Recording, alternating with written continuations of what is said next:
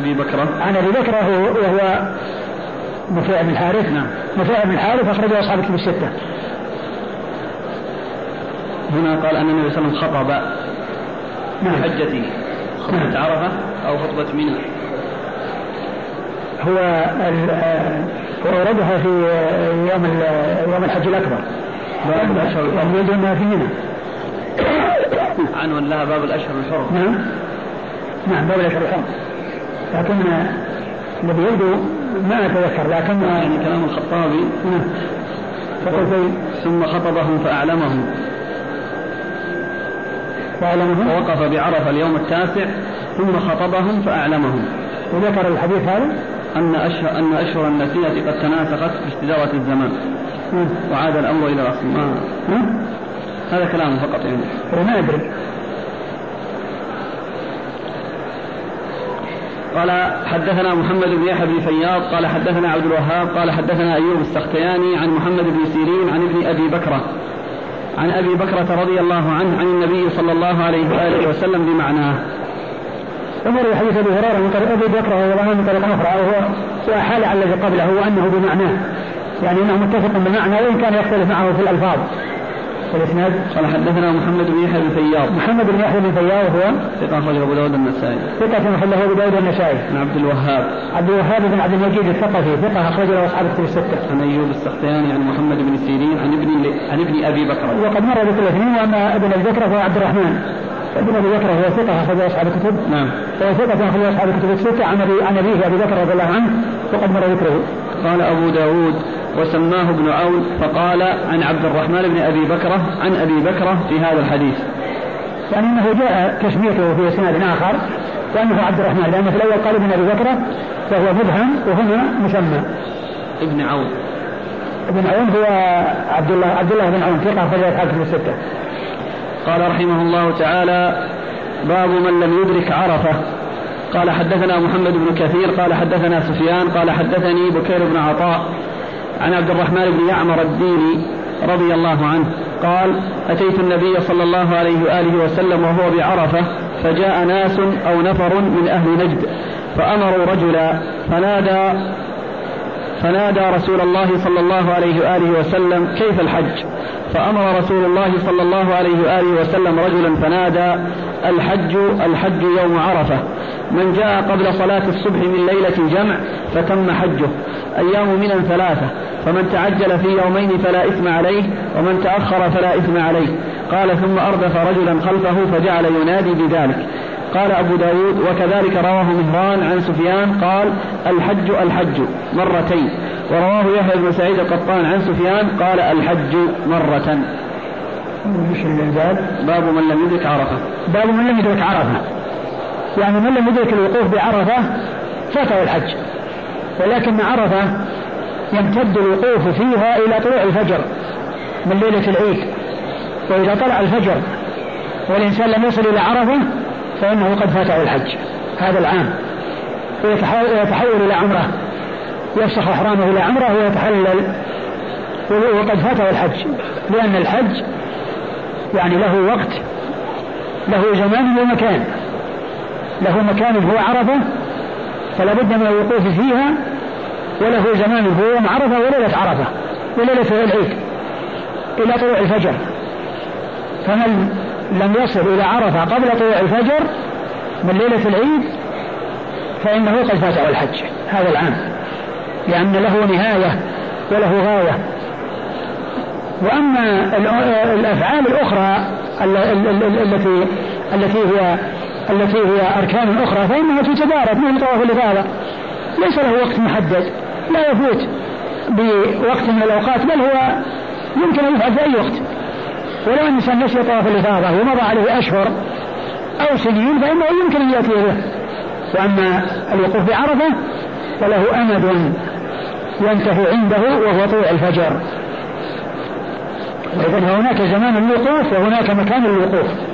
مكان الوقوف عرفة فلا يجوز الإنسان يقف خارج عرفة. ولو وقف خارج عرفة ما وقف في عرفة. وما حصل منه وقوف وكذلك الزمان وهو يوم عرفة وليلة العيد إلى طلوع الفجر فإذا طلع الفجر والإنسان لم يصل إلى عرفة ولو جاء من أقصى الدنيا فاته الحج أورد أبو داود رحمه الله حديث عبد الرحمن بن يعمر عبد الرحمن بن يعمر رضي الله عنه أنه جاء أن الناس من أهل نجد جاءوا وأمروا رجلا أن يسأل النبي عليه الصلاة والسلام فنادى فنادى ماذا قال؟ كيف الحج يا رسول الله؟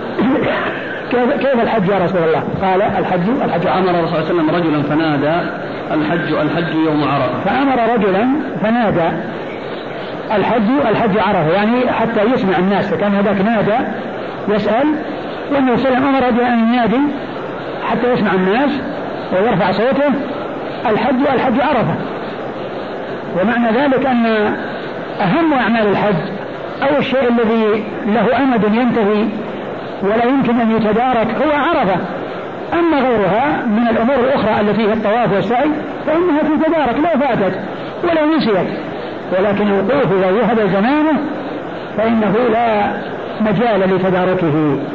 فإذا الحج عرفة إشارة إلى أهمية الوقوف بعرفة وإلى يعني عظم شأنه وأنه الركن الذي لا بد منه وأنه الركن الذي آه، يفوت الحج بفواته لأن له أمد محدد وزمن محدد.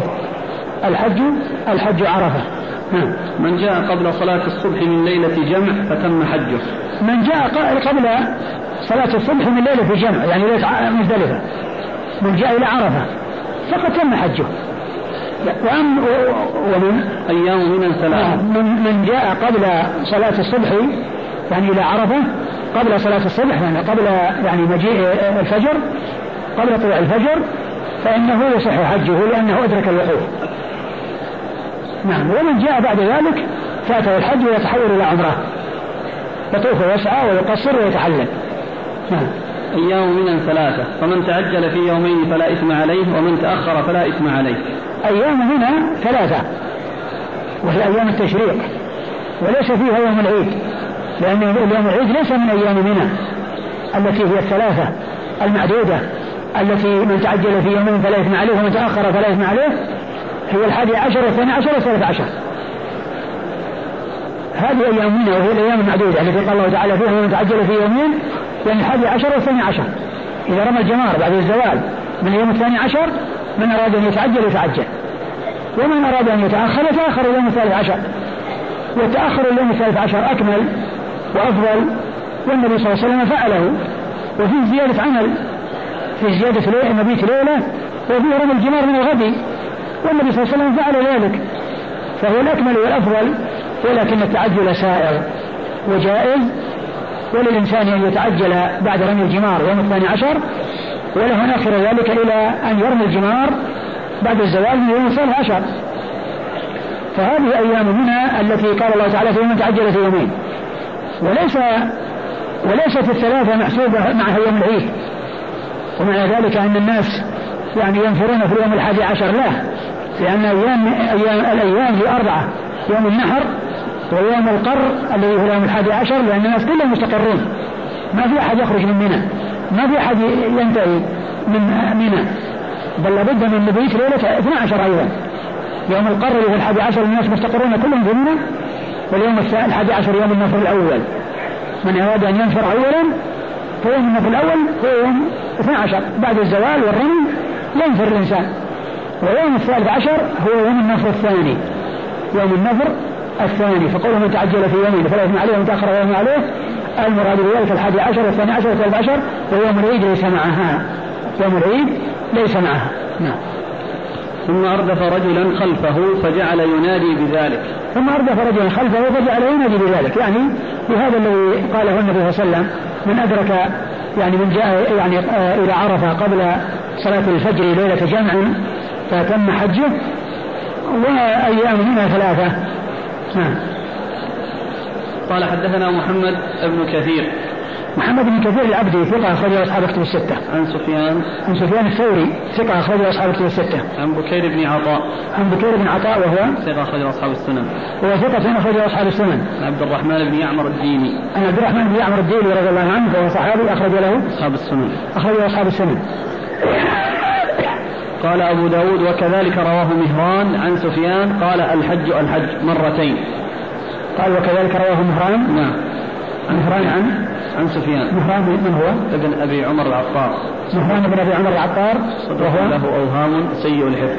صدوق له أوهام. سيء الحفظ. سيء الحفظ أخرج له؟ ابو داود في المراسيل وابن ماجه. أبو داود في المراسيل. في المراسيل وابن ماجه. نعم. ورواه يحيى بن سعيد القطان عن سفيان قال الحج مرة. ورواه يحيى بن سعيد القطان. يحيى بن سعيد القطان عن سفيان الذي هو الثوري وقال الحج مرة يعني مرة الحج عرفة. نعم. أحسن الله إليك. من جاء قبل صلاة الصبح من ليلة جمع فتم حجه. لكن حينئذ سيفوته المبيت بمزدلفة. نعم يسقط عنه.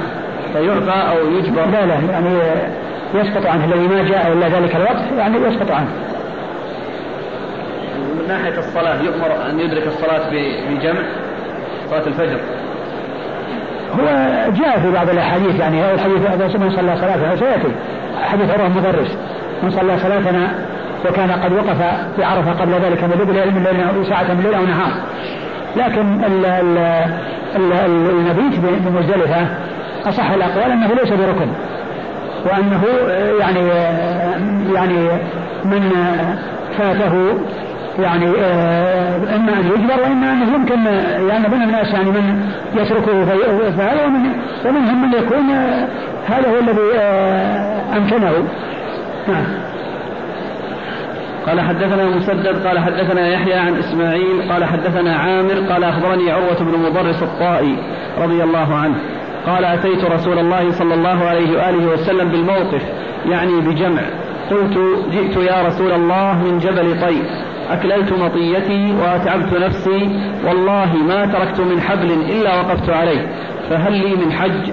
فقال رسول الله صلى الله عليه وآله وسلم من أدرك معنا هذه الصلاة وأتى عرفات قبل ذلك ليلا أو نهارا فقد تم حجه وقضى تفته ثم ورد أبو داود حديث عروة المدرس رضي الله عنه وكان قد جاء من طي من جبل طي وجاء متأخرا ولكنه صار يعني يقف في الأماكن يعني ما تركت حبلا من الحبال اللي وقفت عليه الحبل هو التلال التي فيها رمل وعرف يعني فيها شيء من ذلك وقد سبق أن مر أنه يعني كان إذا مر يعني بحبل من الحبال يعني أرخى لها إلى الناقة حتى تصعد. وما تركت يعني هذا اللي وقفت عليه. قال عليه من صلى صلاتنا هو كان قد وقف بعرفة قبل ذلك ساعة من ليل أو نهار فقد قضى حجه. فقد فقد تم حجه. تم حجه وقضى سفره. فقد قضى حجه يعني من أدرك الوقوف وأدرك الشيء الذي يفوت ويبقى الشيء الذي لا يفوت. يعني كالطواف والسعي والأعمال الأخرى التي هي أمام الإنسان.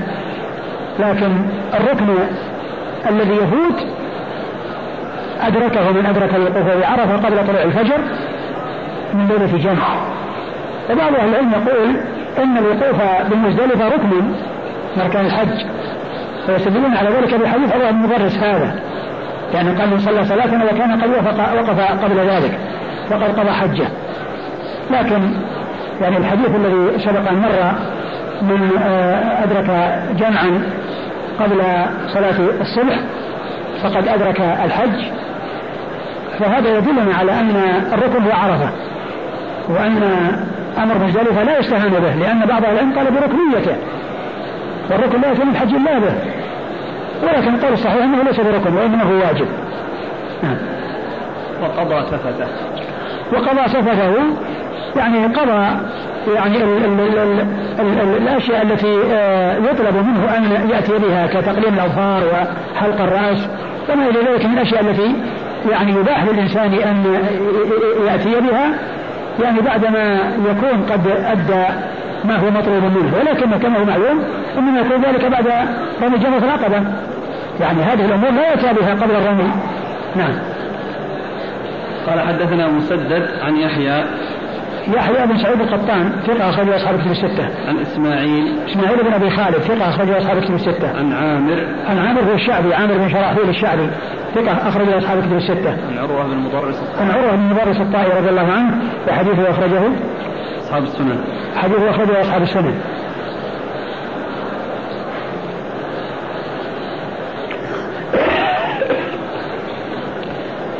قال رحمه الله تعالى باب النزول بمنى قال حدثنا أحمد بن حنبل قال حدثنا عبد الرزاق قال أخبرنا معمر عن حميد عن حميد الأعرج عن محمد بن إبراهيم التيمي عن عبد الرحمن بن معاذ رضي الله عنه عن رجل من أصحاب النبي صلى الله عليه وآله وسلم أنه قال خطب النبي صلى الله عليه وآله وسلم الناس بمنى ونزلهم منازلهم فقال لينزل المهاجرون ها هنا وأشار إلى ميمنة القبلة والأنصار ها هنا وأشار إلى ميسرة القبلة. ثم لينزل الناس حولهم. بعد قال رحمه الله باب باب باب أي يوم يخطب بمنى ثم أورد أبو داود هذه الترجمة وهي باب النزول بمنى نعم. باب النزول بمنى منى يعني بعد ما يأتي الحجاج من عرفة ومزدلفة ينزلون بمنى. ويستقرون بهم؟ بمنى وهي المنزل. ويكون ذلك في يوم العيد وأيام التشريق. الحادي عشر الثاني عشر والثالث عشر لمن لمن أراد أن يتأخر. فمنزل الناس بمنى في هذه الأيام يوم العيد والأيام بعده التي هي أيام منى أيام التشريق ينزل الناس من منى. وأبو داود رحمه الله أورد حديث رجل من أصحاب النبي عليه الصلاة والسلام أنه خطب الناس.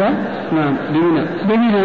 ونزلهم منازل. ونزلهم منازلهم وأمر بأن يكون المهاجرون ينزلون على ميمنة القبلة والمهاجر الأنصار على ميسرتها وسائر الناس تبعا لهم. وكان ذلك في نسل الخوف. يعني معناه أنه على ميمنة القبلة وجاء في بعض الروايات التي تأتي أنه أمام القبلة والمهاجرين أمام القبلة وعلى يمينتها والأنصار على ميسرة القبلة وراء وراء المسجد. ومعنى أن النبي صلى الله عليه وسلم بين أن الناس يعني ينزلون هذه المنازل. فجاء جاء ذلك عن رسول الله عليه الصلاة والسلام. والمهم في الأمر النزول بمنى وأن الناس ينزلون بمنى وأن مقره بمنى ويبيت ليالي التشريق بمنى. والنزول في الليل والنهار مطلوب ولكن النهار يمكن للإنسان يذهب ويأتي ولا يترتب على عدم بقائه بالنهار شيء. وأما الليل فإنه يجب المبيت ويترتب على عدم مبيته شيء وأنه يلزمه كفارة ويلزمه فدية يعني لذلك لأن آه، السنة هي البقاء في الليل والنهار ولكن النهار, النهار يمكن الإنسان أن يذهب من منى إلى جهة أخرى ولو فات النهار وليس في منى ما يترتب عليه شيء. لكن إذا فات أغلب الليل وأكثر الليل يترتب عليه شيء. نعم. الأخ يسأل عن الحكمة في هذا الفعل منه صلى الله عليه وسلم. يعني لعل لعل النبي صلى الله عليه وسلم أراد أن يكون المهاجرون على حدة مع بعض وأن يكون الأنصار على على حدة بحيث تعرف مساكن المهاجرين وتعرف مساكن الأنصار. نعم. سبحان الله كأن الحجاج في ذاك الحجة كانوا يعني عددهم يكفي بس القبلة قبلة الخير. لا هو قبلته يمينه ويساره خلفه كما سيأتي. قال حدثنا أحمد بن حنبل. وبعدين يعني قوله وسائر الناس اللي هم ليسوا مهاجرين وأنصار يعني معهم يعني حولهم. أي نعم حولهم. أي نعم. حدثنا أحمد بن حنبل أحمد بن حنبل أحمد بن محمد بن حنبل الشيباني الإمام أحد أصحاب المذاهب الأربعة المشهورة من مذاهب أهل السنة وحديث أخرج أصحاب الكتب الستة. عن عبد الرزاق. عبد الرزاق بن همام الصنعاني اليماني ثقة أخرج أصحاب الكتب الستة. عن معمر. عن معمر بن راشد الأزدي البصري ثم اليماني ثقة أخرج أصحاب الكتب الستة. عن حميد الأعرج. عن حميد الأعرج وهو لا ليس به بأس. لا بأس به وهو بمعنى صدوق أخرج له أصحاب الكتب. أخرج له أصحاب الكتب الستة. عن محمد بن إبراهيم التيمي. عن محمد بن إبراهيم التيمي وهو ثقة أخرج له أصحاب الكتب الستة. عبد الرحمن بن معاذ. عن عبد الرحمن بن معاذ رضي الله عنه حديثه أخرجه. أبو داود والنسائي. أبو داود والنسائي. عن رجل من أصحاب النبي صلى الله عليه وسلم والمجهول في أصحاب الرسول صلى الله عليه وسلم في حكم معلوم. لا تؤثر جهالة الصحابة رضي الله عنهم وأرضاهم. هذا الحديث مر معنا في سنن النسائي. من مسند عبد الرحمن. عبد الرحمن بن معاذ. بن معاذ. يعني محمد إبراهيم التيمي قال عن رجل منهم يقال له عبد الرحمن بن معاذ. قال خطبنا رسول الله صلى الله عليه وسلم. إيه. يمكن. يعني يمكن أن يكون يعني يعني آه ذكره بنفسه وذكره عن غيره. قال رحمه الله تعالى باب أي يوم يخطب بمنى. قال حدثنا محمد بن العلاء قال حدثنا ابن المبارك عن إبراهيم بن نافع عن ابن أبي نجيح عن أبيه عن رجلين من بني بكر. قال رأينا رسول الله صلى الله عليه وآله وسلم يخطب بين أوسط أيام التشريق ونحن عند راحلته وهي خطبة, خطبة رسول الله صلى الله عليه وآله وسلم التي خطب بمنى. ثم قال أبو داود رحمه الله باب أي يوم يخطب بمنى؟ أي يوم يخطب في منى؟ الرسول صلى الله عليه وسلم خطب الناس يوم النحر وخطبهم في أوسط أيام التشريق كما كما جاء هنا. وأوسط أيام التشريق هو اليوم الحادي الثاني عشر لأن الحادي عشر والثاني عشر والثالث عشر. فأوسطها الثاني عشر. نعم. قال عن رجلين من بني بكر.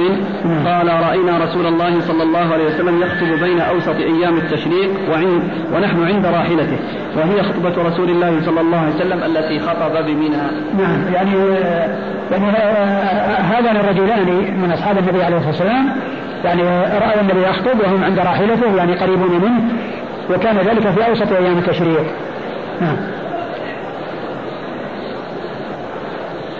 قال حدثنا محمد بن العلاء محمد بن العلاء بن كريب أبو كريب ثقة أخرج له أصحاب كتب الستة عن ابن المبارك ابن المبارك عبد الله بن المبارك ثقة أخرج له أصحاب كتب الستة. عن إبراهيم بن نافع. عن إبراهيم بن نافع وهو ثقة أخرج له أصحاب كتب الستة. عن ابن أبي نجيح. عن ابن أبي نجيح وعبد الله بن أبي نجيح وهو ثقة. نعم. أخرج له أصحاب كتب الستة. عن أبيه. عن أبيه وهو ثقة أخرج له مسلم وأبو داود والترمذي والنسائي. وهو ثقة أخرجه مسلم وأبو داود والترمذي والنسائي. عن رجلين من بني بكر. عن رجلين من بني بكر يعني من أصحاب النبي صلى الله عليه وسلم. آه، سمي أحد منهم؟ لا. نعم. قال حدثنا محمد بن بشار قال حدثنا أبو عاصم قال حدثنا ربيعة بن عبد الرحمن بن ابن حسن ابن حسن قال حدثتني جدتي سراء بنت نبهان رضي الله عنها وكانت ربة بيت في الجاهلية. قالت خطبنا رسول الله صلى الله عليه وآله وسلم يوم الرؤوس.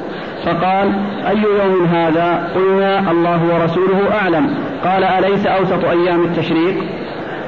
قال أبو داود وكذلك قال عم وكذلك قال عم أبي حرة أو حرة الرقاشي إنه خطب أوسط أيام التشريق. ثم ذكر حديث سرة بنت لبهان رضي الله عنها أن أن النبي صلى الله عليه وسلم خطب الناس فقال أتدرون أي يوم هذا؟ أليس يوم الرؤوس؟ وقيل إنه يوم الرؤوس لأنه يأكلون فيه الرؤوس. وكأنه يعني يعني كأن يعني يوم العيد واليوم الذي بعده وبعد ذلك صاروا إلى الرؤوس يأكلونها ف ففيما خطبهم في أوسط أيام التشريق الذي هو يوم الرؤوس. نعم. قال حدثنا محمد بن بشار. محمد بن بشار الملقب بن دار البصري ثقة أخرجه أصحاب الكتب الستة. عن أبي عاصم. عن أبي عاصم وهو الضحاك المخرج أبو عاصم النبي ثقة أخرجه أصحاب الكتب الستة. عن ربيعة بن عبد الرحمن بن حصن. عن ربيعة بن عبد الرحمن بن حصن وهو مقبول أخرج البخاري في خلق أفعال العباد وأبو داود. وهو مقبول أخرج حديث البخاري في خلق أفعال العباد وأبو داود. وأبو داود. عن جدته سراء بنت نبهان. عن جدته سراء بنت نبهان. أخرج حديثها. البخاري في خلق أفعال العباد البخاري في خلق أفعال العباد وأبو داود. إيش معنى كان وكانت ربة بيت في الجاهلية. يعني معناه إنها صاحبة بيت يعني كأنها يعني مشهورة. ويقول إن البيت يعني من قال في الحاشية وكذا انها يعني هذه لا. يعني لعل في العون أما هنا ما في أو لعل في عون المعبود يعني ذكر كلاما حول إنها يعني لعلها يعني فيها أسنان أو أو أو شيء من القبيل ما اتذكر يعني ابي حرة. حرة؟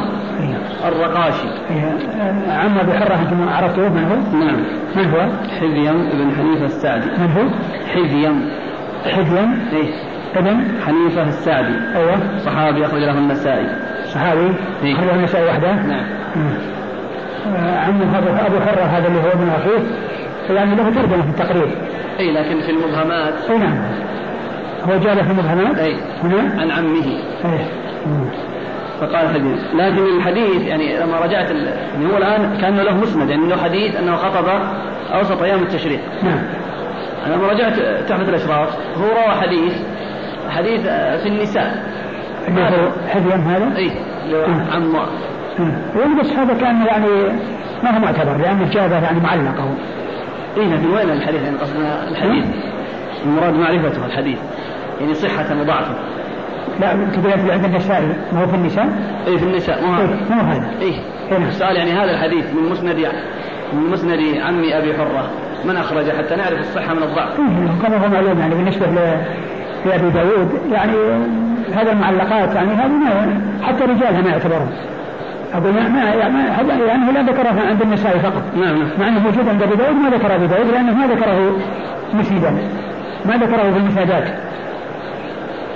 الحديث لكن الحديث هذا في إسناده وهذا المقبول اي لكنه يعني يشهد له يعني غيره إنه يعني أوسط أيام التشريق أو بين أوسط أيام التشريق لا الحديث اللي قبله إيه لكن مثلا تسمية الرؤوس. نعم هذا هو الذي هو الذي فيه. أبو هذا هو الذي فيه يعني الزيادة. قال رحمه الله تعالى باب من قال خطب يوم يوم النحر. قال حدثنا هارون بن عبد الله قال حدثنا هشام بن عبد الملك قال حدثنا عكرمة قال حدثني الهرماس بن زياد الباهلي رضي الله عنه. قال رأيت النبي صلى الله عليه وآله وسلم يخطب الناس على ناقته العضباء يوم الأضحى بمنى. ثم ورد حديث ابو ابو ابو, داود هالترجمه باب الخطبة باب من قال خطب يوم النحر باب من قال خطب يوم النحر وورد حديث الهرماس بن زياد الباهلي بن زياد الباهلي رضي الله عنه أن النبي صلى الله عليه وسلم خطب الناس على ناقته العرباء يوم الأضحى إيش كان في الحديث؟ إيش متنه؟ رأيت النبي صلى الله عليه وسلم يخطب الناس على ناقته العضباء يوم الأضحى بميناء. نعم رأيت النبي صلى الله عليه وسلم يخطب على ناقته العضباء الناس بميناء. فهذا فيه إثبات الخطبة يوم النحر. نعم. قال حدثنا هارون بن عبد الله. هارون بن عبد الله الحمال البغدادي ثقة أخرجه مسلم وأصحاب السنن. عن هشام بن عبد الملك. هشام بن عبد الملك هو أبو الوليد الطيالسي وهو ثقة أخرجه أصحاب كتب الستة. عن عكرمة. وهو يروي عنه بواسطة وبغير واسطة. وهنا روى عنه بواسطة. كثيرا ما يروي عنه أبو داود بغير واسطة. وهنا روى عنه بواسطة. نعم. عن عكرمة. عن عكرمة ابن عمار. عكرمة. عكرمة بن عمار. ما ادري عن عكرمه عن هرمات بن زياد الباهلي. عكرمه بن عمار من التابعين أو ما أتذكر أنا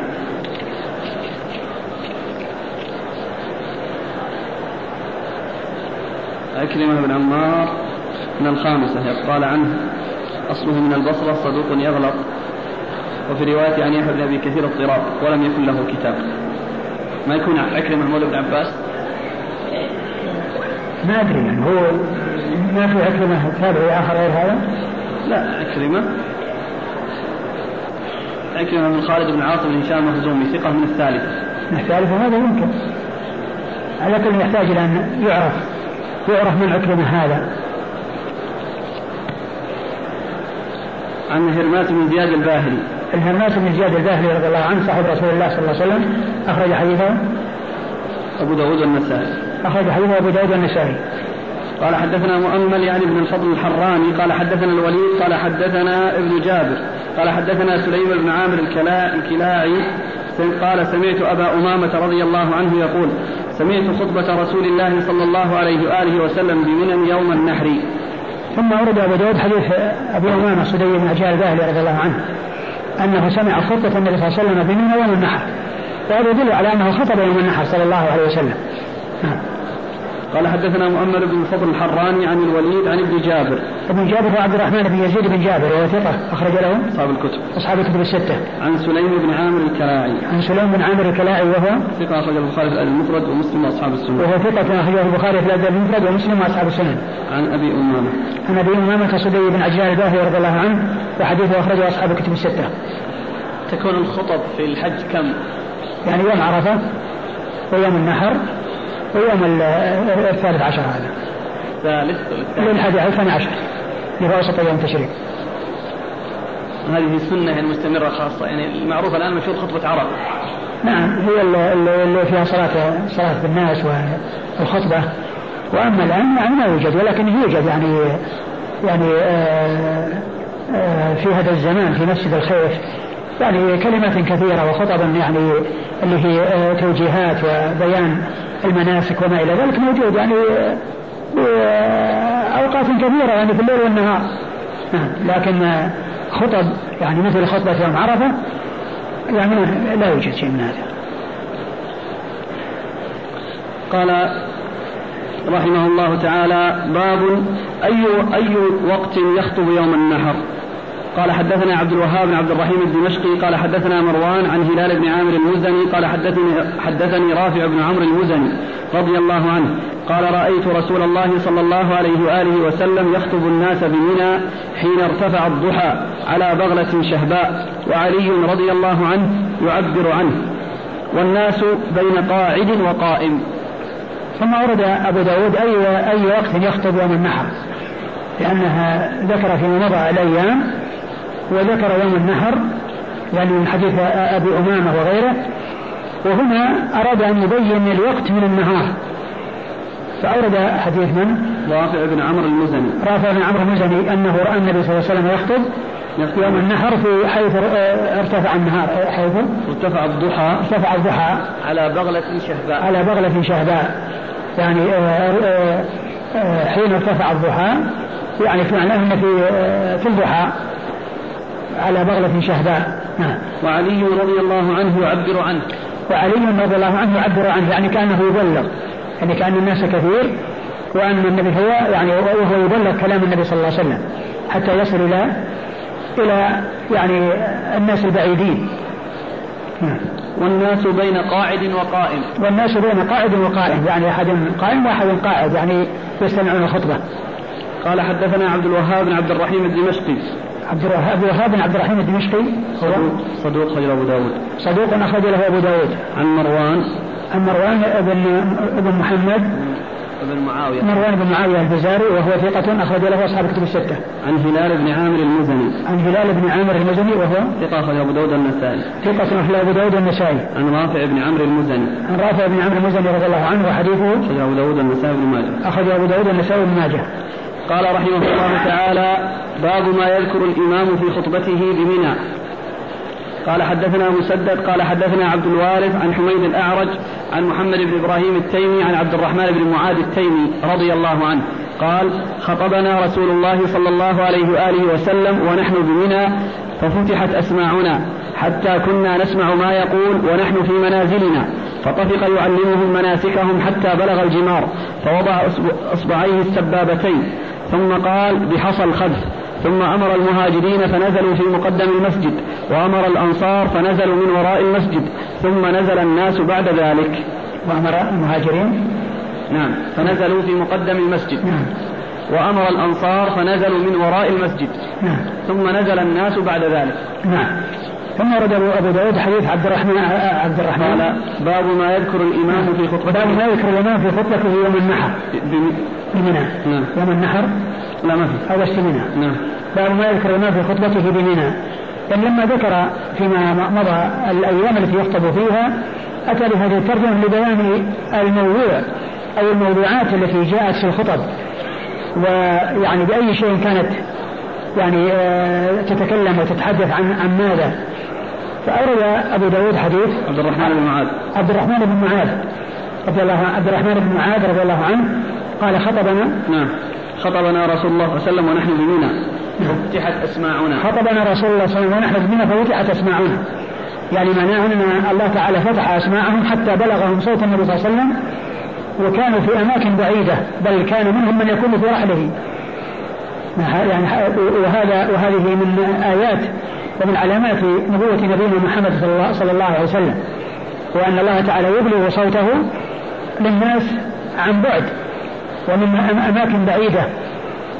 وهذا يعني كما هو معلوم يعني في بعض الخطب يحصل ذلك وفي بعضها لا يحصل لأن الحديث الذي مر أن علي كان يعبر يبلغ الناس. وهنا الصوت يصل إلى الناس جميعا حتى الذين في رحالهم والذين لم يأتوا ليصلوا مع النبي صلى الله عليه وسلم ويحضروا خطبته وصلت إليهم أو وصل إليهم صوت النبي صلى الله عليه وسلم. نعم. فطفق يعلمهم مناسكهم حتى بلغ الجمار. يعني جعل يعلمهم مناسكهم. يعني هذا ذكر إجمال يعني مناسك وما وما هو مطلوب منهم. حتى بلغ الجمار. حتى جاء عند ذكر الجمار. يعني ورمي الجمار. وأشار إلى حصى الخلف وأشار بالسبابتين. يعني الحصى الذي يرمى به اللي هو الخلف الذي هو حصن صغير. لأن هذا الكلام يعني حتى بلغ يعني هو في الخطبة حتى بلغ في الخطبة. يعني ما يتعلق بحصى الجمار. فأشار أنه حصى الخلف وأنه يكون يعني يرمى به بين الأصابع يعني أنه حجر, حجر صغير يعني فوق الحمص ودون البندق يعني مثل النواة يعني نواة التمر تقريبا. نعم. وليس معنى ذلك إنه يعني يرمى الجمار ترمى بين السبابتين وإنما ترمى بيد واحدة ولكن الرسول أراد أن يبين حصى الخلف الذي يكون يعني بالاصابع. لأن الحجر الكبير ما ما يرمى بالاصابع وإنما يرمى بالأحجار الصغيرة. نعم. هذا بيان ليس بكيفية الرمي وإنما لحصى الخلف نعم. قال ثم أمر المهاجرين فنزلوا في مقدم المسجد وأمر الأنصار فنزلوا من وراء المسجد ثم نزل الناس بعد ذلك. وهذا لا ينافي يعني ما تقدم من هذا يمين في القبلة وهذا العلم في القبلة. فإن يعني معناه ان المهاجرين في مقدمة القبلة مع الميامن وأولئك يعني في مسافه القبلة مع المؤخرة. قال حدثنا مسدد عن عبد الوارث عبد الوارث بن سعيد العنبري ثقة أخرج له أصحاب الكتب الستة. عن حميد الأعرج عن محمد بن إبراهيم التيمي عن عبد الرحمن بن معاذ التيمي. نعم.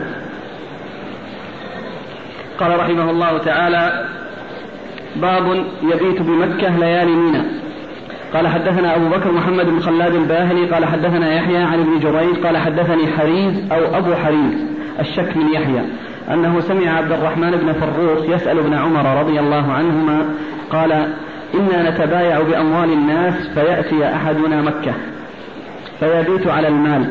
فقال أما رسول الله صلى الله عليه وآله وسلم فبات بمنى وظل. ثم رد أبو داود باب يبيت بمكة ليالي منى. يبيت بمكة ليالي منى. يعني ما حكم المبيت بمكة بليالي منى؟ والجواب عن هذا أن من كان معذورا كأهل السقاية ومن كان في حكمهم وكذلك الرعاة والسقاة يعني هم الذين لهم أن يتركوا المبيت لمنى وأما غيرهم فإن عليهم يبيت لمنى. والنبي صلى الله عليه وسلم بات بمنى وأذن للرعاة. أن يعني في ترك المبيت وأذن للسقاة وغيرهم ممن ليس يعني في حكمهم ليس له أن يبيت إلا بمنى. وعلى هذا فالمبيت بمكة ليالي منى لا يسوغ إلا لمن هو معذور ولمن رخص له مثل ترخيص ترخيص لأهل السقاية. فإن هؤلاء وأمثالهم هم الذين يمكن أن يبيتوا بمكة. وأما غيرهم من الحجاج فإن الأصل في مبيتهم أن يكون بمنى ويجب أن يكون الحاج بمنى أكثر الليل وأغلب الليل وسواء كان من أوله أو من آخره. بمعنى أن تغرب عليه الشمس ثم يستمر حتى يكون أكثر الليل أو يعني يكون في مكة في أول الليل ثم يأتي إلى منى ويكون فيها أكثر الليل. المهم أن يكون في منى أكثر الليل وأغلب الليل لأنه واجب. ولولا أنه واجب ما احتاج إلى أن يستأذن في آه، تركه. ولم يحتاج إلى أن يؤذن للسقاة والرعاة بأن يتركوا المبيت فهذا الاستئذان يدل على أنه واجب.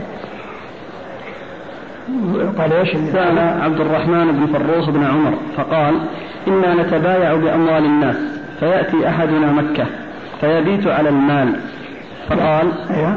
أما رسول الله صلى الله عليه وسلم فبات بمنى وظل. يعني هو أخبر أبن عمر لما سئل أنهم كانوا يعني يتبايعون ويجلسون آه، في مكة من أجل المال قال أما رسول الله صلى الله عليه وسلم فقد بات بمنى وظل يعني أنه بات بها ليلا ومكث بها نهارا لأن بات تدل على الليل وظل تدل على النهار ومعنى ذلك أن هذا مكان منزله ومكان مكثه إنما هو منى ليلا ونهارا لكن كما عرفنا أن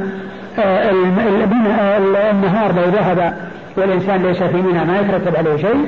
وأما المبيت لو ذهب والإنسان ليس في منى فإنه لا يترتب عليه شيء لأن الترخيص إنما حصل لترك المبيت في آه، في حق من استؤذن أو من أذن له إنما كان في ترك المبيت.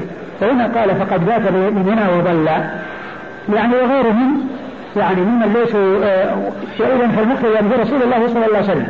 ولكن جاء ما يدل على أن آه، بعض الحجاج يرخص له كالسقاة وكالرعاة وكذلك من يكون في حكمهم مثل الشرط الذين يحتاج اليهم في أماكن أخرى وكذلك مثل ال يعني ال المسؤولين عن الشؤون الصحية وما إلى ذلك من الأمور التي يحتاج الناس إلى فيها إليهم. نعم. قال حدثنا أبو بكر محمد بن خلاد الباهلي. والحديث في إسناده رجل مجهول مجهول يعني ف ف يعني لكن كما عرفنا أن المبيت أنه مطلوب وأن الإنسان إذا تركه وهو غير معذور فإنه يكون عليه فدية وأما الذي هو معذور بالأعذار التي جاء أصلها في السنة وكذلك ما يماثلها فإنه يكون معذورا وليس عليه شيء. إسناد قال حدثنا أبو بكر محمد بن خلاد الباهلي أبو بكر محمد بن خلاد الباهلي ثقة أخرج له مسلم وابو داود والنسائي بن ماجه مسلم وابو داود والنسائي بن ماجه عن يحيى عن ابن جريج عن يحيى مر ذكره بن جريج عبد الملك بن عبد العزيز بن جريج المكي ثقة أخرج له أصحاب في الستة. عن حريز أو أبو حريز. عن حريز أو أبو حريز وهذا مجهول أخرج له أبو داود. نعم. مجهول أخرج له أبو داود. قال الشك من يحيى. نعم الشك يعني الذي قال حريز أبو حريز من يحيى الذي هو شيخ شيخ أبي داود.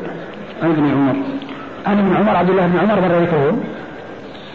قال حدثنا عثمان بن أبي شيبة قال حدثنا ابن نمير وأبو أسامة عن عبيد الله عن نافع عن ابن عمر رضي الله عنهما قال استأذن العباس رضي الله عنه رسول الله صلى الله عليه وآله وسلم أن يبيت بمكة ليالي منى من أجل سقايته فأذن له.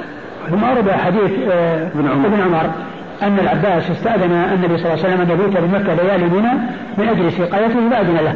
فدل هذا على أن بعض الحجاج يعني يمكن أن يرخص لهم في ترك المبيت كالذين هم بحاجة إلى خدمة الحجاج في أماكن أخرى كرعاية الإبل أو يعني ال أو ال ال ال الشرط الذي يحتاج إليهم في أعمال أخرى.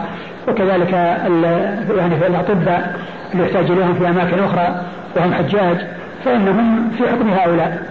نعم. قال حدثنا عثمان بن أبي شيبة. والاستئذان هذا يدل على الوجوب كما أشرت. كونه استأذن وأذن له يعني ما أنه واجب لو كان واجب ما احتاج إلى أن يستأذن. نعم. قال حدثنا عثمان بن أبي شيبة. عثمان بن أبي شيبة ثقة أخرج حديثه البخاري ومسلم وأبو داود والنسائي في عمل يوم الليلة وابن ماجه. عن ابن نمير عن ابن نمير عبد الله بن نمير ثقة أخرج له أصحاب الكتب الستة. وأبو أسامة. وأبو أسامة حماد بن أسامة ثقة أخرج له أصحاب الكتب الستة. عن عبيد الله عن, عن عبيد الله بن عمر بن حفص بن عاصم العمري المكبر المصغر وهو ثقة أخرج له أصحاب الكتب الستة. عن نافع. عن نافع مولى بن عمر وهو ثقة أخرج له أصحاب الكتب الستة. عن ابن عمر وقد مر ذكره. قال رحمه الله تعالى باب الصلاة بمنى والله تعالى أعلم وصلى الله وسلم وبارك على عبده ورسوله نبينا محمد وعلى آله وأصحابه أجمعين. جزاكم الله خيرا وبارك الله فيكم ونفعنا الله بما قلتم.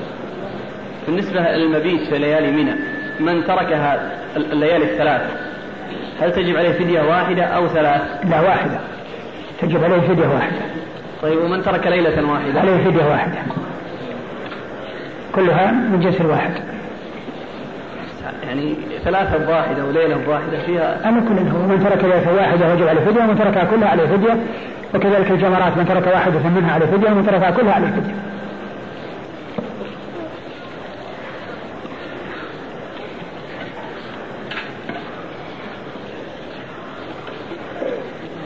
هل هناك ارتباط بين الحج وزيارة المسجد النبوي؟ لا ليس هناك تلازم. يمكن أن يسافر الإنسان من بلده للحج. ويرجع إلى بلده. ويمكن يأتي الإنسان من بلده إلى المدينة لزيارة هذا المسجد ويرجع دون أن يحج. لا ارتباط بين هذا وهذا بل يمكن أن ينشأ لهذا سفر مستقل ولهذا سفر مستقل. كما قال عليه الصلاة والسلام لا تشد الرحال إلا إلى ثلاث مساجد المسجد الحرام ومسجد هذا والمسجد الأقصى.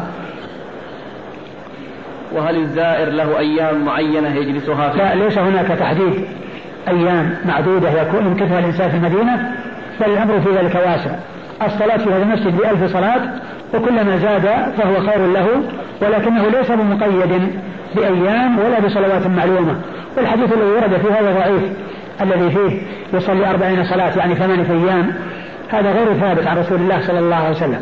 لكن الثابت عنه عليه الصلاة والسلام أن الصلاة بألف صلاة فكل صلاة هي خير من ألف صلاة. وإذا كان الإنسان سيذهب من المدينة إلى مكة فسينتقل من مكان الصلاة فيه بألف إلى مكان الصلاة فيه بمئة ألف. يقول الحاج المفرد إذا عاد من عرفة في يوم النحر هل يطوف طواف الإفاضة ويسعى أم يطوف فقط؟ إذا كان سعى مع القدوم لا يسعى مع الإفاضة. وإن كان لم يدخل مكة إلا بعد الحج فلا بد بعد الطواف من السعي. لأن المفرد عليه سعي واحد وعليه طواف واحد اللي هو طواف الإفاضة. ولكن إذا المفرد وكذلك القارئ إذا دخلوا مكة قبل الحج فطافوا للقدوم لهم أن يسعوا ويقدموا السعي. ولكن لا يسعوا بعد الحج إذا سعوا مع القدوم. وإن لم يكونوا سعوا مع القدوم أو لم يكونوا دخلوا مكة إلا بعد الحج تعين عليهم أن يسعوا بعد طواف الإفاضة. يقول أنه يريد أن يؤخر طواف الإفاضة مع طواف الوداع. لا بأس له ذلك. لكن ينوي الإفاضة ويسافر بعده ويغني عن طواف الوداع لأن المقصود بالوداع أن يكون آخر عهده البيت. ومن أخر طواف الإفاضة وأتى به في آخر الأمر وسافر بعده مباشرة يكون آخر عهده البيت. يقول وهل يسعى كذلك؟ إذا كان متمتع ويعني ولم متمتع. لا لازم يسعى لأن المتمتع عليه سعي بعد طواف الإفاضة. وإن كان قارنا أو مفردا فإن كان سعى مع القدوم ما في سعي عنده. وإن كان أنه لم يدخل مكة إلا بعد الحج. أو أنه طاف القدوم ولكن ما سعى للإفاضة فإنه يسعى بعد الحج. وإذا طاف وسعى وغادر بعد ذلك آه، يكون آخر عهد البيت. لأن السعي تابع للطواف.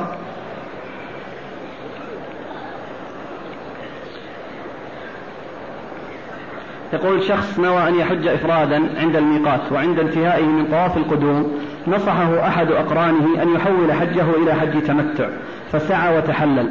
ثم عندما جاء يوم التروية أحرم بالحج من مقامه بمكة. هل فعله هذا صحيح؟ نعم وماذا عليه؟ هذا هو العمل الصحيح. الإنسان إذا دخل في القرآن أو الإفراد ولم يسق هديا فإن الأولى في حقه أن يتحول إلى عمرة وأن يفسخ إحرامه إلى عمرة ويكون متمتعا. يطوف ويسعى ويقصر ويتحلل وفي اليوم الثاني يحرم بالحج من مكة يحرم من منزله لمكة. أو من منى إن كان نازلا بمنى وعليه الهدي اللي هو هدي التمتع يسأل عن الساعة والحزام. هل لا بأس بهما الإنسان يلبس الساعة والخاتم والحزام والنظارات. كل هذه لا بأس بها.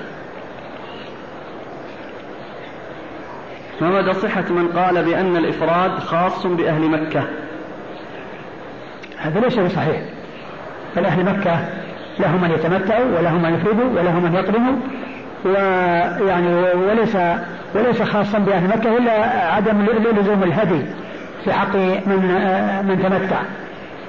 وإلا فإن الإفراد يعني والقرآن والتمتع كلها لهم ولغيرهم. رجل جاء من بلده للعمل في جدة. وسيسمح له في وقت الحج بأداء فريضة الحج. فهل يلزمه الإحرام من الميقات؟ أم يجوز له الإحرام من جدة؟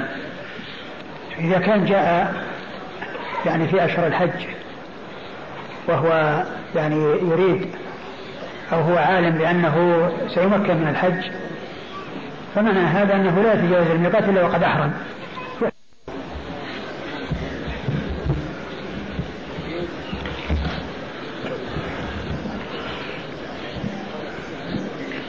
الإنسان الذي قدم من بلده إلى جدة وهو يعلم أنه سيمكن من الحج فإنه يحرم بعمرة من الميقات ويدخل مكة ويطوف ويسعى ويقصر ويرجع إلى جدة ويعمل بها وإذا جاء وقت الحج يحرم بالحج وهو متمتع. وإن كان لا يدري هل يسمح له أو لا يسمح. ف وهو لا يريد عمرة يعني في هذا السفر فهو يذهب إلى جدة. وبعد ذلك إن سمح له في الحج أحرم في وقت الحج. وإن لم يسمح له فإنه يبقى بدون أن يحرم.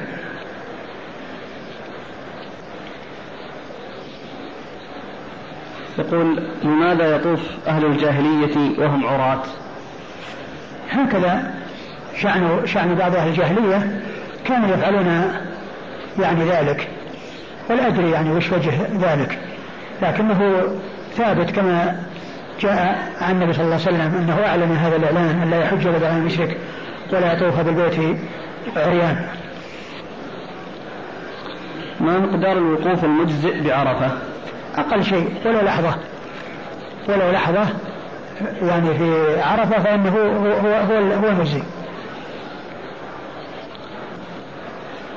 يقول لا أقدر على الطواف بسبب المرض. فهل يجوز لي أن أطوف وأجلس قليلا؟ ثم بعد ذلك أكمل. وهل. يجوز أن يجلس معي زوجتي التي ترافقني في الطواف؟ يعني يجوز. يجوز الإنسان إذا تعب أن يجلس يعني ويستريح. وله أن يركب محمولا وله أن يطوف محمولا. يعني له هذا وله هذا. وزوجته التي هي معه وتبقى معه.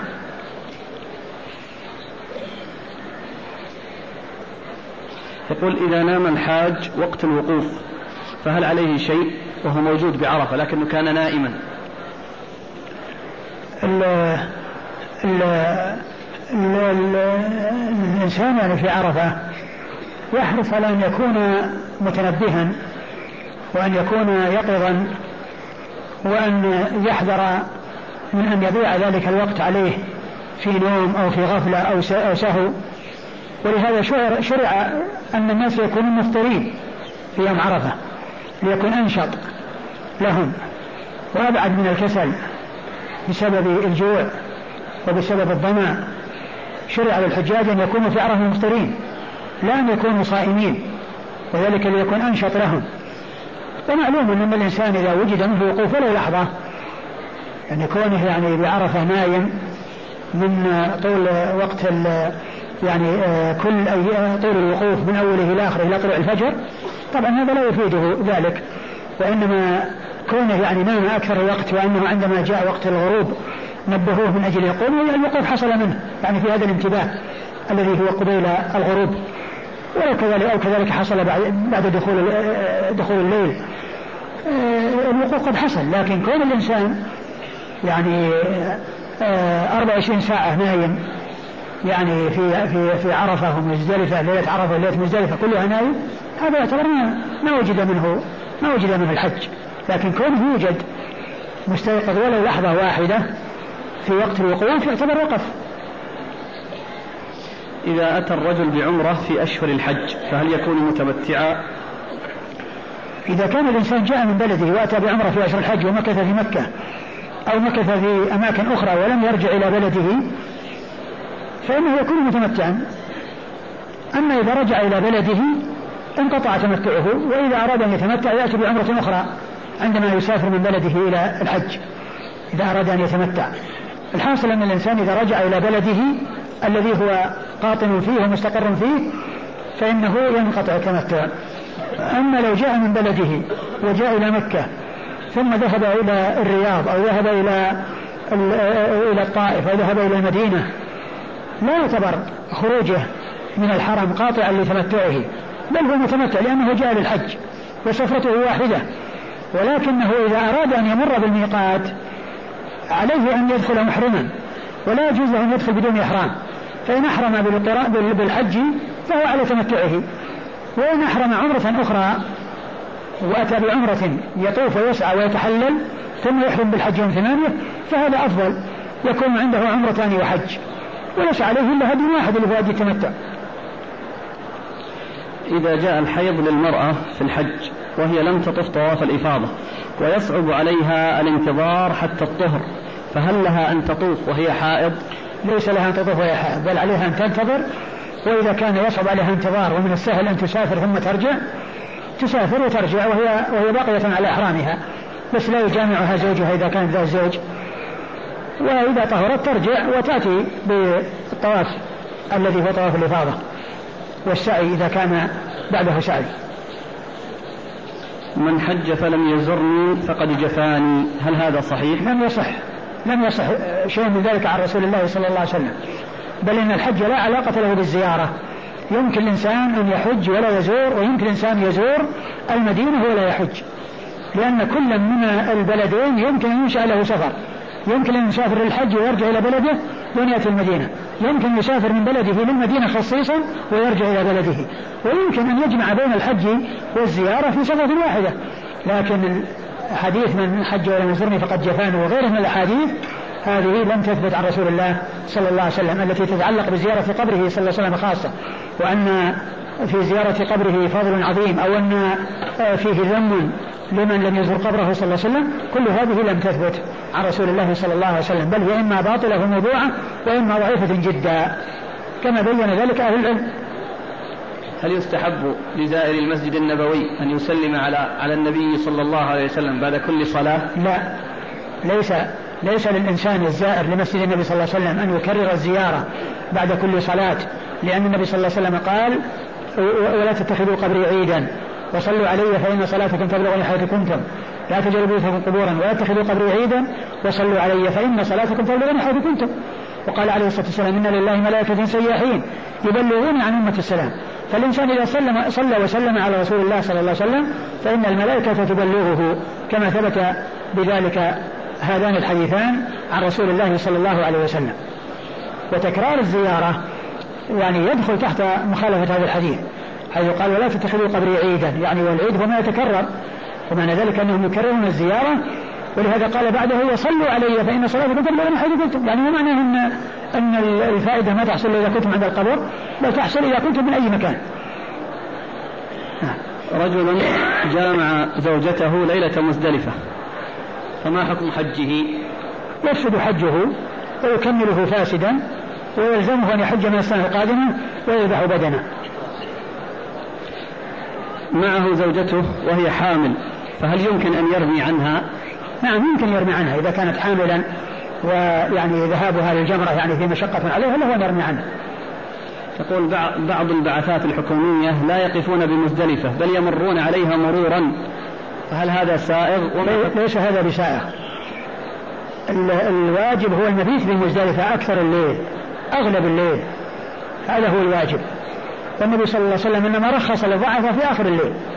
وهو صلى الله عليه وسلم بقي حتى صلى الفجر في أول وقت ومكث يدعو حتى أسفر جدا. ولكنه رخص للضعفاء أن ينصرفوا آخر الليل. فدل على أن المبيت واجب. جاءت عدة أسئلة. أي النسك أفضل؟ التمتع أفضل. التمتع أفضل لأن النبي صلى الله عليه وسلم أمر به وتمناه. أمر به كون كون أمر أصحابه الذين كانوا قارنين منفردين ولا هدي معهم أن يسقوا إحرامهم إلى عمرة ويكونوا متمتعين. وتمناه بقوله لو استقبلت من أمري ما استدبرت لما شقت الهدي ولولا أن معي الهدي لأحللت ولجعلتها عمرة. والنبي صلى الله عليه وسلم إنما يرشد إلى يرشد إلى الانتقال من مفضول إلى فاضل ولا يرشد إلى الانتقال من فاضل إلى مفضول لأنه صلى الله عليه وسلم أنصح الناس للناس عليه أفضل الصلاة وأتم التسليم. وجاءت عدة أسئلة العمرة أو الحج عن الأبوين المتوفيين. وإذا كانت عمرة متى تكون؟ قبل الحج أو بعده؟ المي الميت يحج عنه ويعتمر. يحج عنه ويعتمر. والعمرة المشروعة هي العمرة التي قبل الحج اللي هي عمرة التمتع. العمرة التي يكون بها الإنسان متمتعا.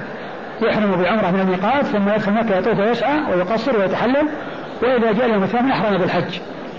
فهذا هو المتمتع وهذه العمرة المشروعة وهي المستحبة والإنسان يحج لنفسه ولغيره بهذه الطريقة. ولكنه لا يجمع أبويه بحجة واحدة. ولكن يمكن أن يحج عن هذا مرة وعن, وعن عن أمه مرة وعن حجة وعن أبيه حجة. أما أن يجعل الحج لهما جميعا أو العمرة لهما جميعا ليس له ذلك. لكن يمكن أن يجعل العمرة عن شخص والحج عن شخص. إذا كان متمتعا يجعل العمرة لشخص والحج لشخص. له ذلك. لكن من حج عن أبويه يحج عن أحدهما ويحج عن الثاني بعد ذلك إذا أراد. يقول ما الهدف من تقبيل الحجر الأسود؟ اتباع سنة النبي صلى الله عليه وسلم. عمر بن الخطاب رضي الله عنه قال وهو واقف أمام الحجر أنا إني أعلم أنك حجر لا تضر ولا تنفع ولولا أني رأيت رسول الله صلى الله عليه وسلم يقبلك ما قبلتك. فإذا المعول عليه والمعتمد عليه في ذلك اتباع النبي صلى الله عليه وسلم. وسواء عرفت الحكمة أو لم تعرف لأنه لا يلزم من يعني في الاتباع أن الإنسان لا لا, لا يفعل إلا إذا عرف الحكمة. وإنما الإنسان يقدم على ما أمر به عرف الحكمة أو لم يعرفها. أتت امرأة مع زوجها إلى الحج فحجت معه ثم توفي فرجعت إلى أهلها دون أن تعتمر. فما الحكم؟ يعني أحرمت بحج فقط ولم تعتمر. إذا كان الأمر كذلك فإن عليها عمرة الإسلام باقية. وإذا كان سبق أن اعتمرت في حياتها فأدت عمرة الإسلام وليس عليها شيء. إن كانت قد اعتمرت قبل ذلك فقد أدت ما هو واجب عليها وأدت الحج.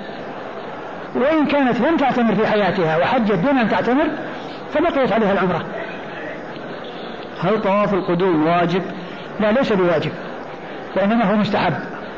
ولهذا يمكن الإنسان آه لو جاء متأخرا أن يأتي إلى عرفة رأسا. يأتي إلى عرفة رأسا ولا يدخل مكة إلا بعد الحج.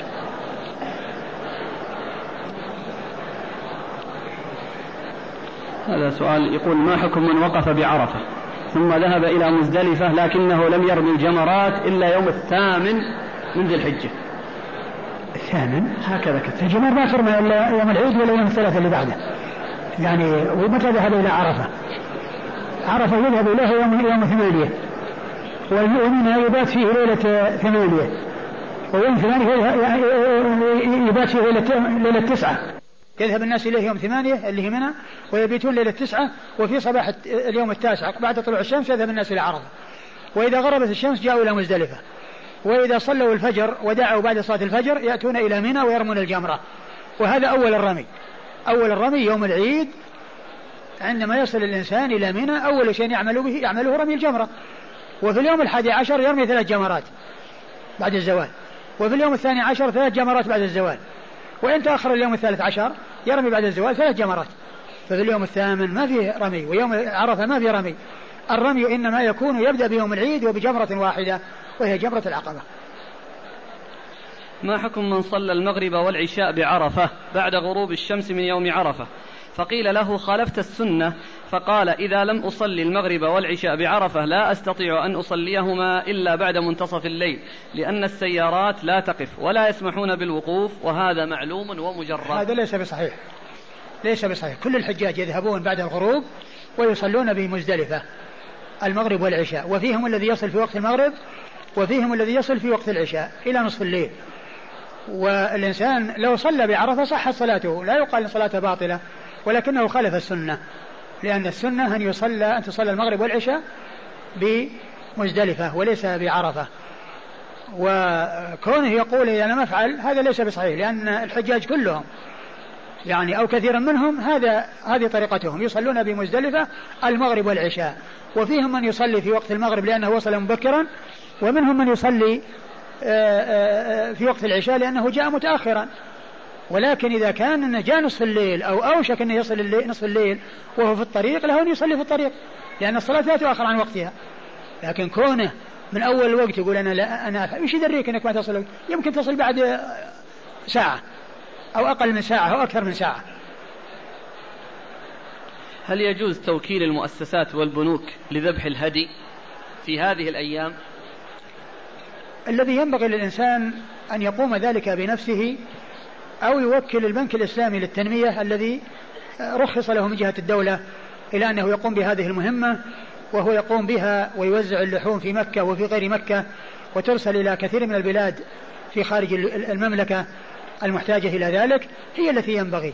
وأما كونه يوكل مطوفين أو يوكل مؤسسات أو ما إلى ذلك لا ينبغي له ذلك لأنها قد لا تكون مأمونة ولأن ال ال ولأنها ما رخص لها في هذه المهمة والمرخص له هو لكن كونه يوكل واحد من الناس يثق به ويأمنه وأنه يروح للمجزرة ويشتري ذبيحة ويذبحها لا بأس. وأما كونه يوكل ناس قد يكون ما يعرفهم وقد يكون يعني ناس يأخذون الأموال ولا يصرفونها ولا يؤدون الأمانة فهو إما أن يقوم بذلك بنفسه أو بشخص يثق به أو يوكل البنك الإسلامي للتنمية الذي رخص له من جهة الدولة والذي يقوم بهذه المهمة للناس ويوزع اللحم في داخل المملكة وخارجها. يقول ما الحكمة من رمي الجمار؟ فنسمع من بعض الناس أنها لرجم الشيطان. صحيح؟ الإنسان لا يصلح أن يقول أنه يرجم الشيطان وأن وأن الجمرات هي الشياطين وعندما يرمي الجمرة يعني يتكلم بكلام ساقط وبكلام ما هو طيب يسب الشيطان ويتكلم على الشيطان ويخاطب الشيطان و وقد يأتي بحصن كبار وقد يرمي بنعال. كل هذا من الجهل. ولكن الإنسان يتبع السنة. وسواء عرف الإنسان الحكمة أو ما عرفها كما قلت عند عند الرمي عند تقبيل الحجر الأسود. الإنسان آه، آه، يتبع السنة عرف الحكمة أو ما عرفها. يقول حضرت قبل سبعة عشر عاما لأداء فريضة الحج وحججت متمتعا وصمت ثلاثة أيام بمكة ولكن عند رجوعي إلى بلدي لم أقم بصيام السبع الباقية. والآن حضرت وأنا مقيم بالمملكة وأنوي أن أحج هذا العام. فهل هذا ممكن؟ وما حكم تلك الحجة؟ الواجب عليه أن يصوم السبع الأيام اللي باقية في ذمته. ما دام صلى ثلاثة أيام في مكة سبعة إذا رجع. ولن يمكنه أن يصوم هذه السبعة التي قد بقيت عليه. وهذا غلط منه كونه يفرط ويمكث هذه المدة الطويلة دون أن يفعل. عليه أن يتدارك وأن يفعل ذلك الشيء الذي هو واجب عليه هو صيام سبعة أيام لتكمل العشرة التي قال الله عز وجل فيها فمن تمتع بالعمرة إلى الحج فمن لم يجد فصيام ثلاثة أيام في الحج وسبعة إذا رجعتم. تلك عشرة كاملة.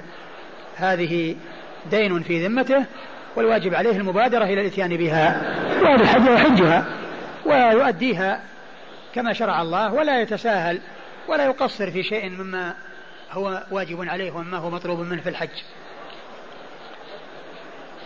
يسأل هل هناك سعي مع الطواف في يوم العيد؟